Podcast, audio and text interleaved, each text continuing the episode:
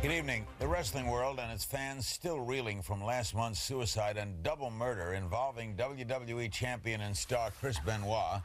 His friends, colleagues, and law enforcement are trying to figure out exactly what happened at his Georgia home the weekend of June 22nd. Excuse me. Benoit apparently strangled his wife Nancy and suffocated their seven year old son Daniel and then hanged himself. We begin with John Cena, the WWE champion and superstar. He knew Chris uh, Benoit professionally. Uh, Bret Hitman Hart is in Calgary, Canada.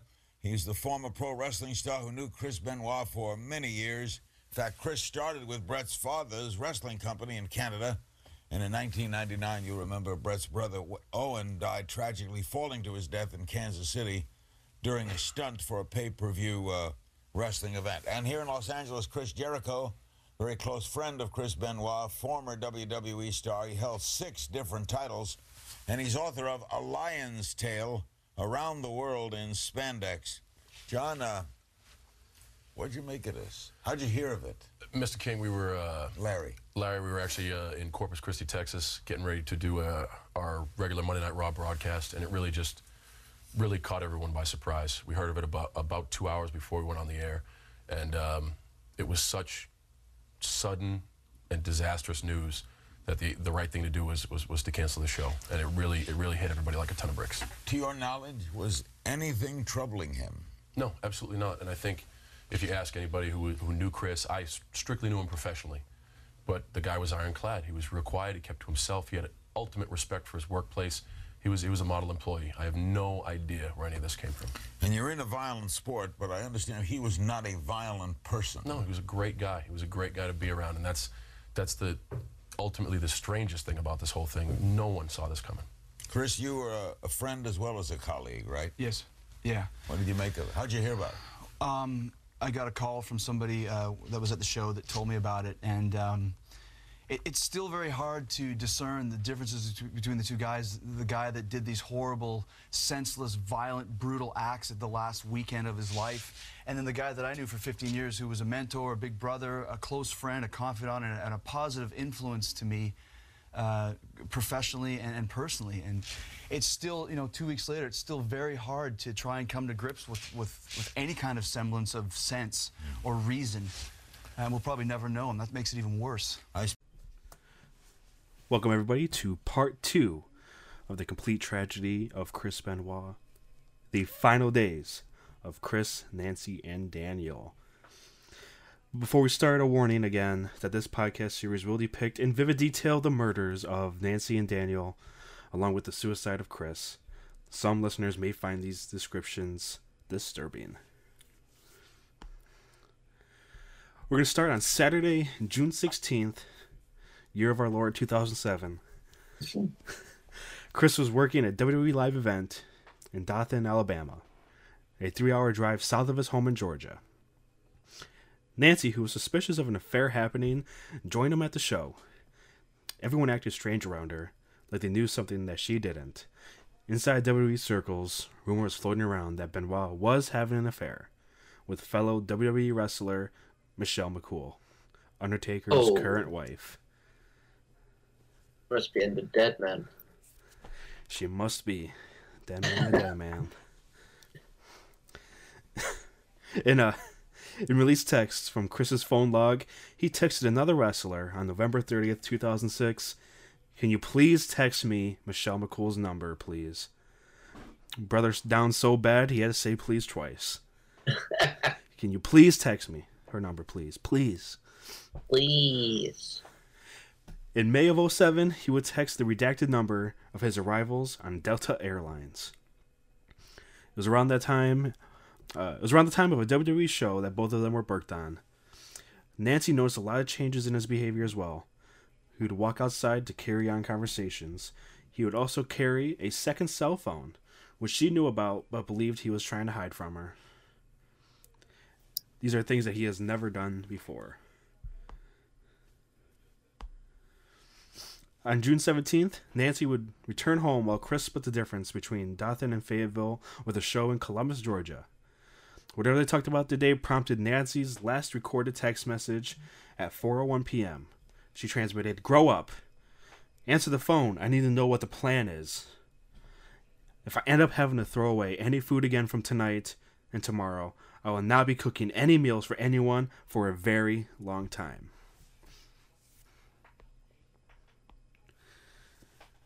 The next day, Nancy spoke on the phone for nearly two hours with her old friend Pam Clark in Tennessee. Clark was the widow of Brian Hildebrand, a wrestler and referee who had died of cancer in 1990, 1999. Hildebrand worked with the likes of Cactus Jack as a manager in the mid 80s, but would work primarily with Chris and Nancy in WCW as a referee.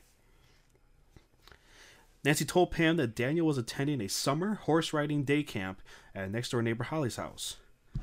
The woman also discussed Nancy's concerns over the search for a school for him now that he had graduated from a preschool kindergarten program. This may be the only time we can discuss this, but after his death, it was widely speculated that Daniel suffered from some form of mental illness. These claims have real no basis other than the way he looked. Daniel was just a shy kindergarten age kid who didn't socialize much outside of his family because of the fears and anxiety his dad had. Right, and I mean, if it's based off of him being quiet, him being shy, I mean, if I don't to word it, I'm sure his mom wasn't the nicest around him. She was constantly angry or constantly worried about Chris and what he was up to. Um, and Chris, to me, kind of seems, um, since I've been watching the show, uh, I describe it as like a Hank Hill dad that makes sense. You know, oh, you're my boy. You should do sports and cars and Right. and especially since that's all Chris wanted to do, I could see, oh, buddy, why aren't you doing this? And not letting him just be a kid. Again, that's just you know speculation. Obviously, nothing uh, out there that says that, but I, I think what's more Right. important is he probably was not able to act like a normal kid for the most part yeah, because when Chris had so much anxiety of like the public. right, Um, when he got picked up from the airport, he would have his driver, uh, like a like a fan uh, that he became friends with in Atlanta, uh, to take different ways home each time, just in case they're being followed, because he was And I- scared of. I, I forget who it was. A wrestler's daughter died um recently but it had nothing to do with like a fan like crazy but that like always like stuck with him for some reason um, I'm so i'm assuming sure- there was other things that he had to do with daniel uh, they just right. that's just speculation say not only not only that, but you figure Chris's other kids were um, at least a little bit older than Daniel, and it doesn't seem like with the couples that lived around the Benoits that there was another child there, to kind of you know help him get out of his shell. yeah well, even if, even if there was like by this time by the time daniel uh, was grown up they've already like withdrew Yeah. from that social circle Yep. due to them fighting so much So, so he probably didn't have, and I know that's a big thing they say with um, only children or um, kids who have like a big age gap between their siblings. Is that that's a little bit why they're reserved or why they're quiet because they didn't have someone help them develop. In an odd way, it's kind of like dogs and cats, where you know you take the dog or cat away from the parent too soon, it doesn't know how to dog or cat it's just kind of there and like, hey, what do I do now? Right. I mean, there's a lot that played into it, I'm sure. Um, on that same note, though, I mean, this is gonna, this might sound bad, but on the dark side of the ring, hi- um, Chris's other son, David, yep it kind of doesn't seem like he's all there or doesn't grasp everything either. um And that's just what I get from just watching it. And it's like I've spoke about before. He just seems too either numb or to just like the whole situation. Like I would think that talking about my father killing my stepmom, who I regarded as a, um, a mother myself, right my little brother was like my best friend, and then my dad himself. Talking about it at length, really, for the first time, I wouldn't be as calm as he was. Yeah, he I I think don't he know was if he's just happy he gets to talk about it finally, because WWE always kind of, for lack of a better term, they kind of gagged him whenever he would try and talk about it, or.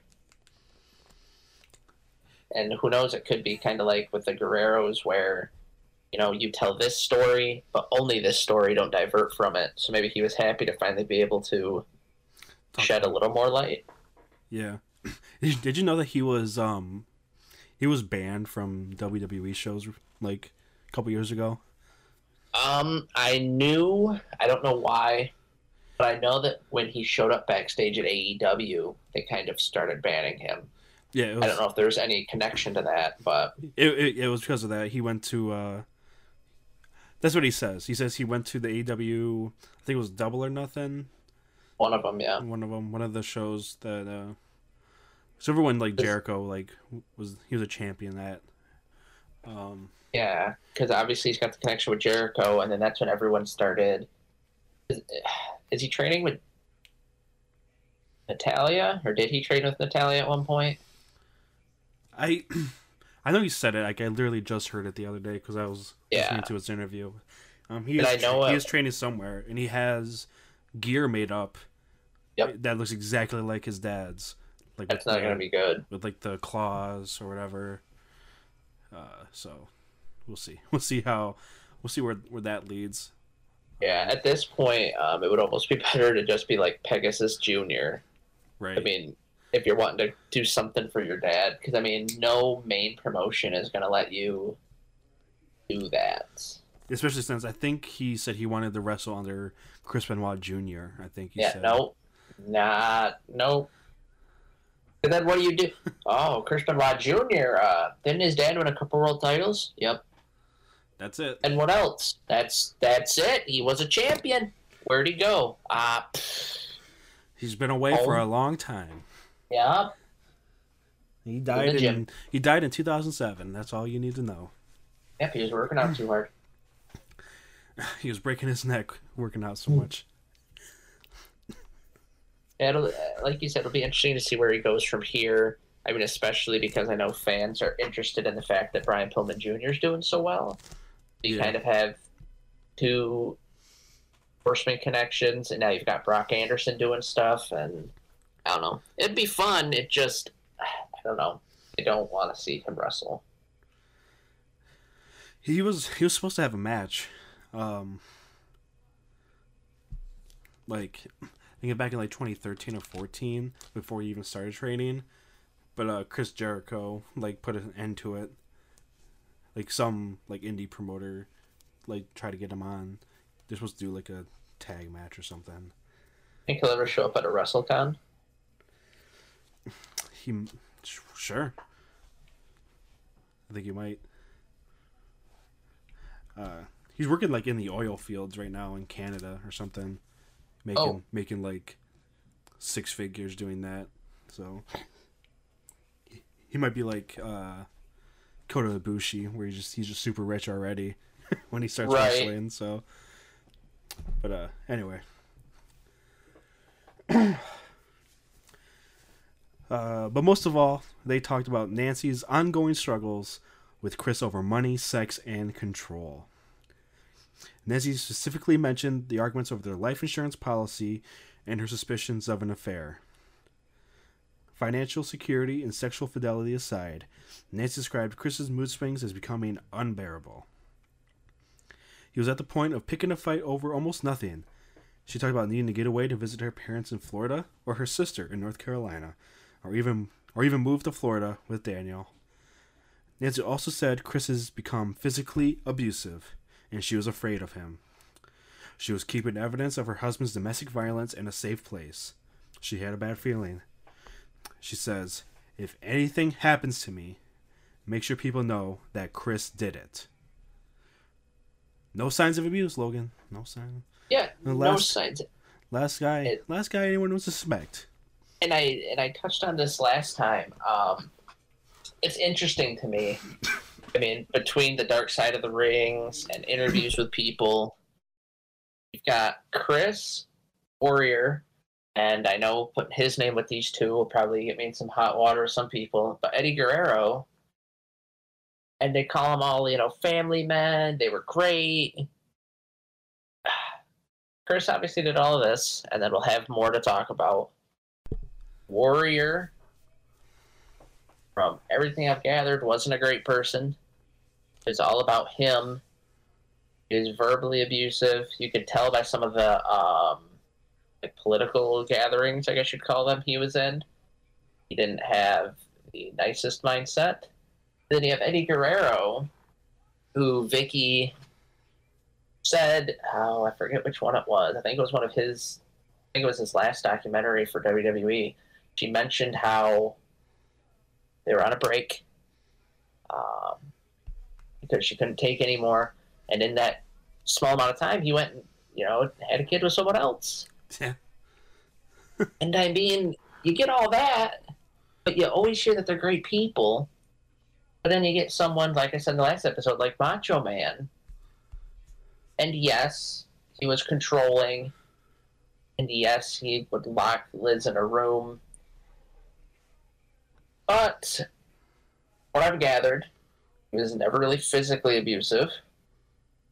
And he wasn't verbally abusive with anything. He just did it because he was afraid because of the times with the men who wanted to have all the sex, all the drugs being going around the locker room. But he's always the one that's regarded as, you know, oh, he's a great legend, but what he did to Elizabeth was awful. I mean,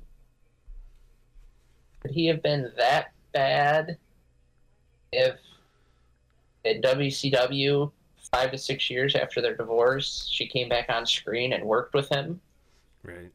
two to three years? Yeah.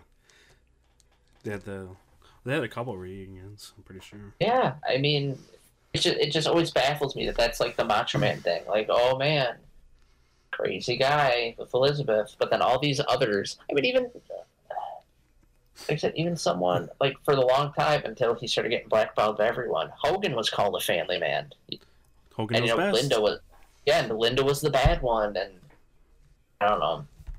I don't know why that's the narrative that they attach to Macho Man, and why they don't attach it to anyone else. Well, with Hogan, he was him and uh, Linda were super controlling too.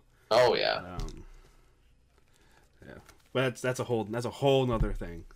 Yeah, I just like I said, I find it funny that, and I mean, even now, a lot of the Benoit talk is, you know, you never saw it coming, but obviously there there was a there's warning signs. Yep, I'll just I'll just say it again. She said that Chris had been physically abusive and she was afraid of him. She was afraid. If anything happens to me, make sure people know that Chris did it. Now, I'm trying to lighten the mood a little here. Um, Okay. did she say which Chris? Uh, she just said Chris. Could be Kanyon. Could be, you know. Could be Jericho. Um, People people said there was a scuffle at the door apparently. Uh, even, See? even, even- even though there's no police, even though that's not in any police report ever ever put out, there was a scuffle at the door. It could have been Chris Kanyon. You're right. you never know. um, yeah, I mean, you see, see. Hopefully, I'm doing a good job representing some of the people on the internet who constantly try and defend this. I try my best. You try. I guess on a side note too, the worst part about all this, like the more that we talk about it, it, is like you said the last episode. Nancy had a long career. Yep. Um, she was really one of the first female valets to like take hold. You got her, Luna, and Sherri kind of in a group. You could, yeah, you could like make an argument that she was probably one of the best. Yeah, She, even though Um, she didn't even, she wasn't even like a wrestling fan. Her Oh. boyfriend took her to one, and she left him for Yeah. Kevin Sullivan. this is, she was with she was with Kevin Sullivan in that group, which um, was one of the first culty groups. Then she went to WCW. She was with she was one of the first valets to do the bait and switch. You know, she was with the Steiners, and then she turned and she got with Doom. Right. Um, and then she ended up getting you know with the Dungeon of Doom and then the Four Horsemen. And you figure after that really wasn't seen on screen. Her character was just so ahead of the time. Like I said, her Luna and Sherri And really, at this point, the only one that gets talked about in that light is Sherri. Uh, it's just it's a shame because again, like with Chris uh, or with Daniel, you know, with David trying to be Chris Jr. What's Yeah. the what are the announcers gonna say? Oh, here's woman. She had a great career. Um, she was with Kevin Sullivan, and then she let, um, was with Doom, and then she's and then she retired, That's and it. we haven't seen her since. Oh, Yeah. here comes here comes her stepson up to get her ring now. His name is uh, David, and David Woman. yeah, David Woman. it's just a shame. Like she'll never get the recognition. Right. I don't know. Just it, it sucks because she she really is a good valet. Yeah, she was. It's a it's a lost art form today. She was in the early days of ECW too, and helped helped there. I mean, it's just it's awful. The more that you think about it, the more you kind of wish for that alternate reality that we talked about, where Chris and Eddie both lived. Right. Because then I think at this, I think at this point, all of them would be in the Hall of Fame. Oh yeah, def- definitely. Eddie, Especially Chris, if, Woman. if if what I said last episode, like if this this weekend didn't happen, like it just Yep. was another domestic dispute, whatever. Maybe he gets arrested or something. Like she ends up calling the cops, whatever. Uh, and his heart like just explodes. Like Oh, in he'll, the spring he'll be like next year. hero. Yeah, he would all like it'd be a totally different conversation. He'd get now. the warrior treatment. yeah he yeah he'd be he'd be treated probably more like Eddie. Yeah, um, since they died so close together and are so close friends. And that WrestleMania 20 moment would probably, like, that'd probably be like the every- number one mania moment. yeah, it'd be on every video package ever. Um, so And then you and then Daniel Bryan probably would have more of a Chris Benoit theme, and there's just a lot of what ifs if they both would have survived. I mean, who knows? We could have the Mysterios versus you know Eddie and Chavo versus Chris and David, and uh, match where the dads have to carry everyone. hey, I know that's not throwing sh- shade at Dominik.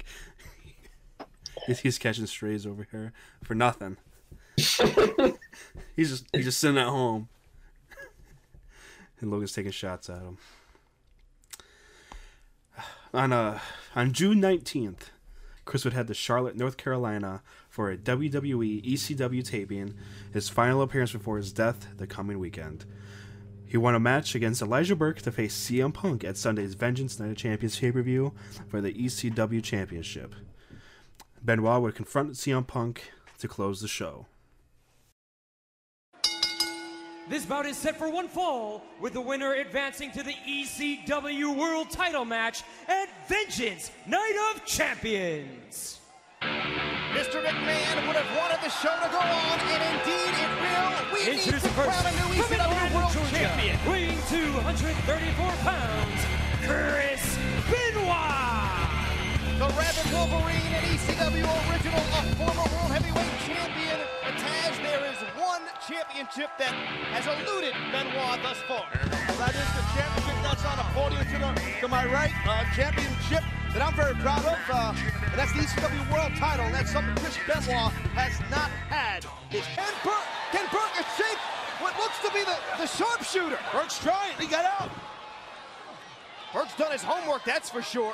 Well, absolutely, Elijah. Uh-oh. Oh, down come the knee pads. Well, you know, Elijah Express is in the house. Watch out. But the Elijah Express misses the mark, and the exposed patellas, the kneecaps into the turnbuckles. Can Benoit turn him? Can he turn him? Here we go. Sharpshooter applied, referee right in the face of Elijah Burke. It's over.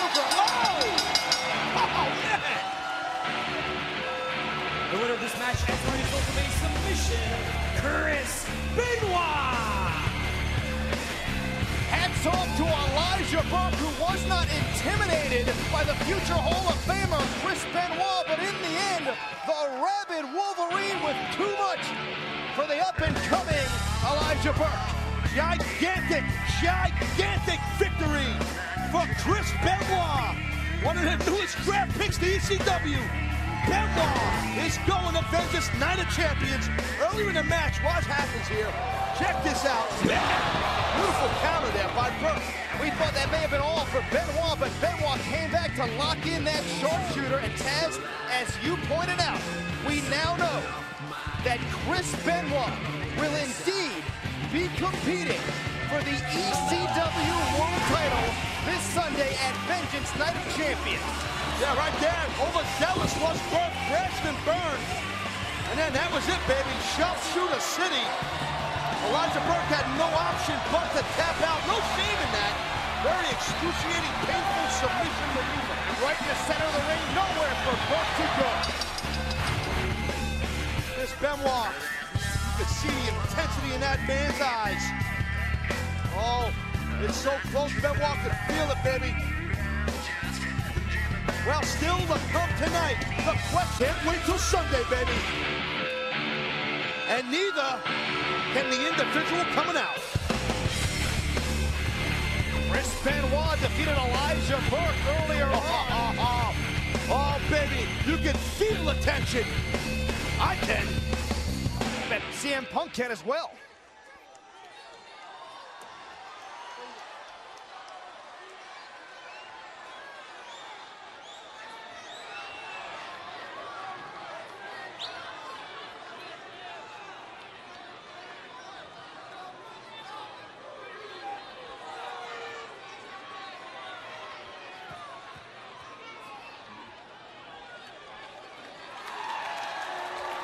For a good one Sunday. One of these two superstars will be crowned new ECW World Champion at Vengeance Night of Champions this Sunday.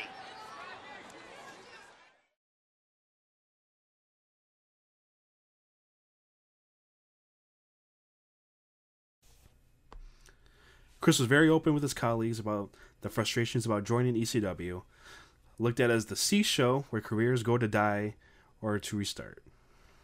This helped fuel Chris's fear of what to do after wrestling, as he thought his days in WWE were numbered, and he didn't know what to do.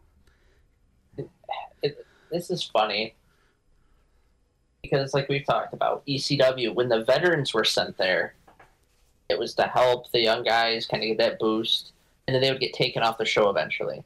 Right. um, kane did it. Kane was there maybe a year. And matt hardy was there again maybe a year. Christian came back maybe a year so this is wwe not like communicating what you're doing there because i'm sure they just sent him there they didn't say anything Right. He's probably backstage at the draft. Bobby Lashley won the match. Benoit came out. Or they're like, hey, Chris, you got to go out there. Why? Oh, you're their next pick. Oh. And this is after he went to Raw when he won the Rumble. Then he was the first pick for SmackDown either the next draft or two drafts later. And then this happened. So he's constantly being shuffled around. Um, and they're just not communicating with them. Hey, it's because you're such a hand. You can do anything. I just I, I think it would have been good for him to be there, especially since he had the label of ECW original. Right. Um, and I think they would have eventually tried to work him into a trainer role. I don't know how well he'd do as a producer, especially since he would um, fly out the handle so much, like with anger. But as a trainer, Start doing squats. yeah, I mean, th- there's a chance he could have had Albert's spot, like as the head NXT trainer. And it, it would have been great. Um, but yeah, I've, I've heard numerous times that he was worried about his spot at that point. I think with how they used veterans, like I said, I mean, even Hardcore Holly when it first started, there for about a year, helped elevate people, and then they moved him up again. Kind of like they're doing with NXT now. I mean, Natalya and the Viking Raiders are there. It, um, it, I know this is his paranoia getting the best of him because if he didn't have all the paranoia, he'd realize, well, they can't just cut me because he could go anywhere and have a match with anyone. I mean, he probably could have showed up at TNA at this point, point, been the world champion without even thinking, or go back to Japan. I mean, I don't know, just crazy. You hear the paranoia stories from wrestlers that are that, that were this good at wrestling oh man, they're gonna fire me. Imagine Right. how someone like, I mean, not not to be but like a hornswoggle, you know, where you don't have a match every week. Imagine how terrifying it must have been around, you know, the Black Fridays when they'd cut people. Right. Uh, where was I? He had just confronted Punk.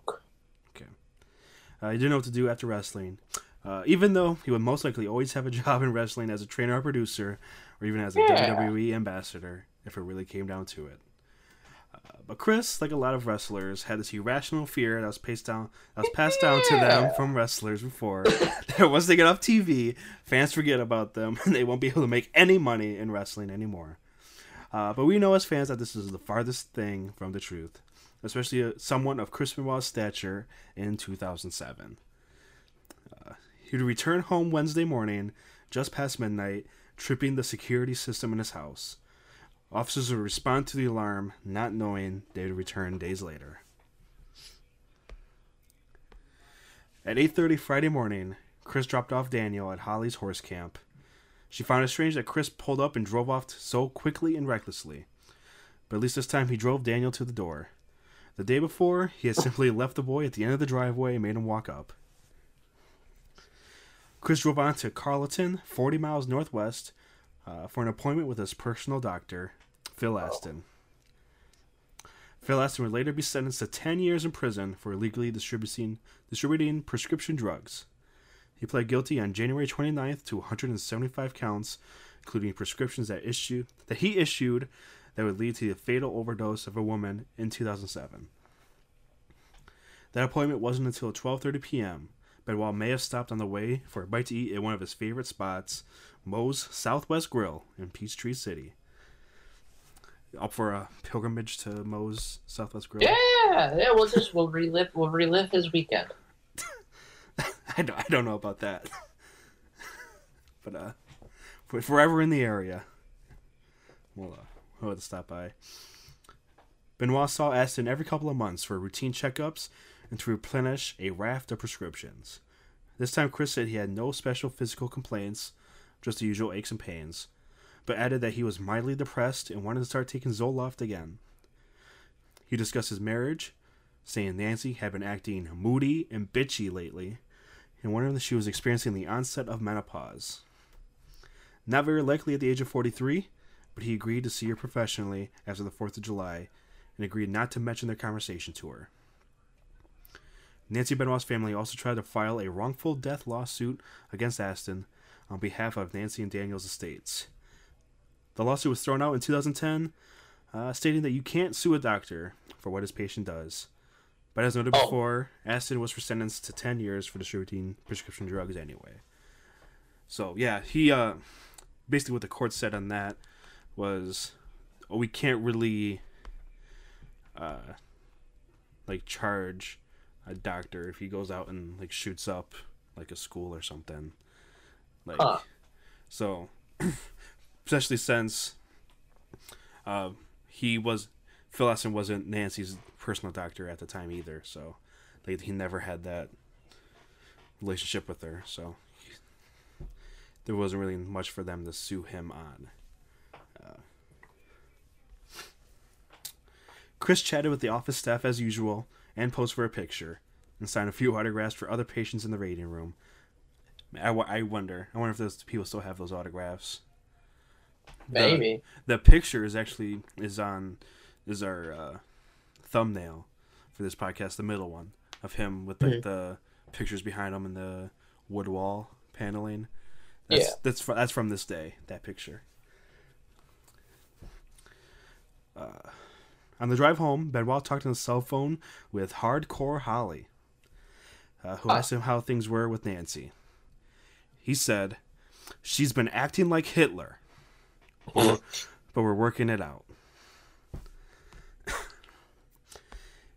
he met up with another wrestler friend, Rick Michaels, also known as Ray Rawls, at the McDonald's off I 85, the Peachtree City Tyrone exit. Rawls would work for Benoit and other WWE wrestlers as a tailor. he would make over 120 pairs of tights for Chris over the years at several hundred dollars a pair. Chris was a generous tipper. When Rawls delivered the goods, he inevitably got a check for at least $100 above the quota price, and even more if Chris forgot his checkbook and wound up paying, wound up paying later. That happened a few months earlier. The two made plans to meet at Atlanta Hartsfield's International Airport as Chris returned from a tour. Inadvertently, the incident gave Rawls a ringside seat for the de- deintegration, disintegration. I, I, I always mispronounce that word. Disintegration of the Benoit marriage. Nancy, with Daniel in tow, showed up at the terminal to greet Chris, but when the plane landed, he was not on it. Uh oh. There was no explanatory phone message, and Nancy stormed off. The next day, Chris explained to Rawls that he had overslept and missed his flight, which struck the later as odd. Why hadn't Chris just called his wife and spared her the inconvenience of driving to the airport for nothing? Yeah. World may never know. Huh. It couldn't be he was cheating on, he was sleeping with Michelle McCool. That could, could possibly be the reason. Yet another reason Rawls, like Chris, had nothing to do with money. In 2005, WWE fired Rawls after he was arrested and pled guilty for the sexual exploitation of a minor. Touches. Still, Chris kept up their connection. I live in a glass house myself, so I don't throw stones, he said. Rawls usually met Chris at the same McDonald's off the freeway.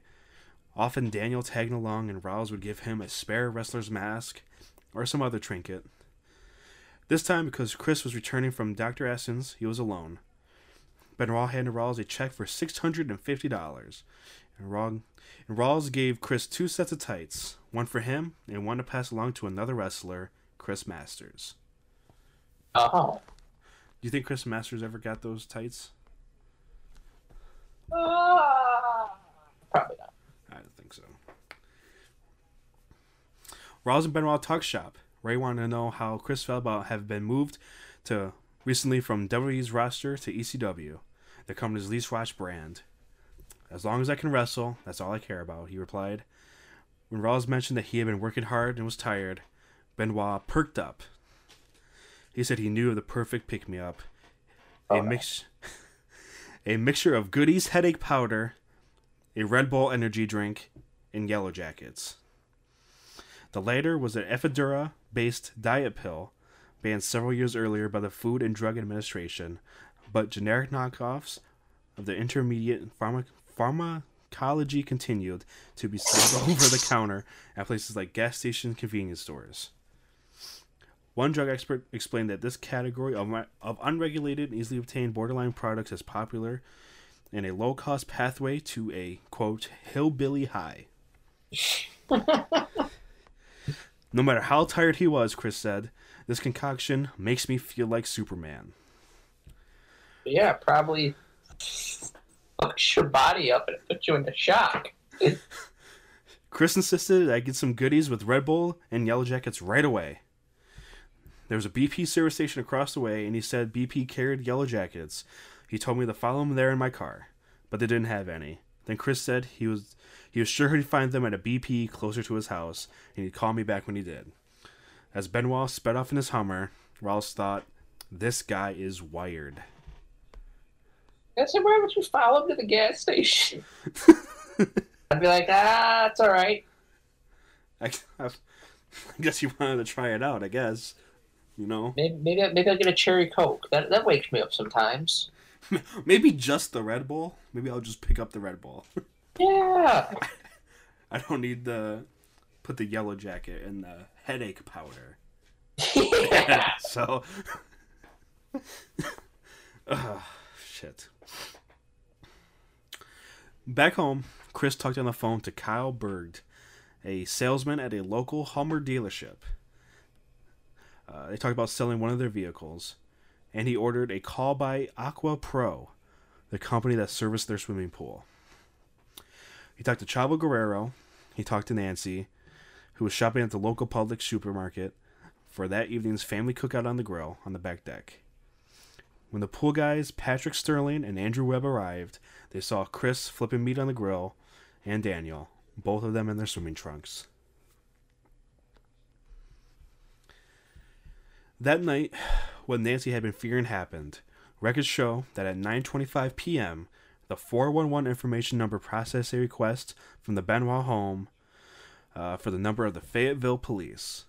The number given out was an obsolete, non-emergency number, but in any case, it wasn't called. At 9:32, there was a call from the Benoit home phone to next-door neighbor Holly's cell phone.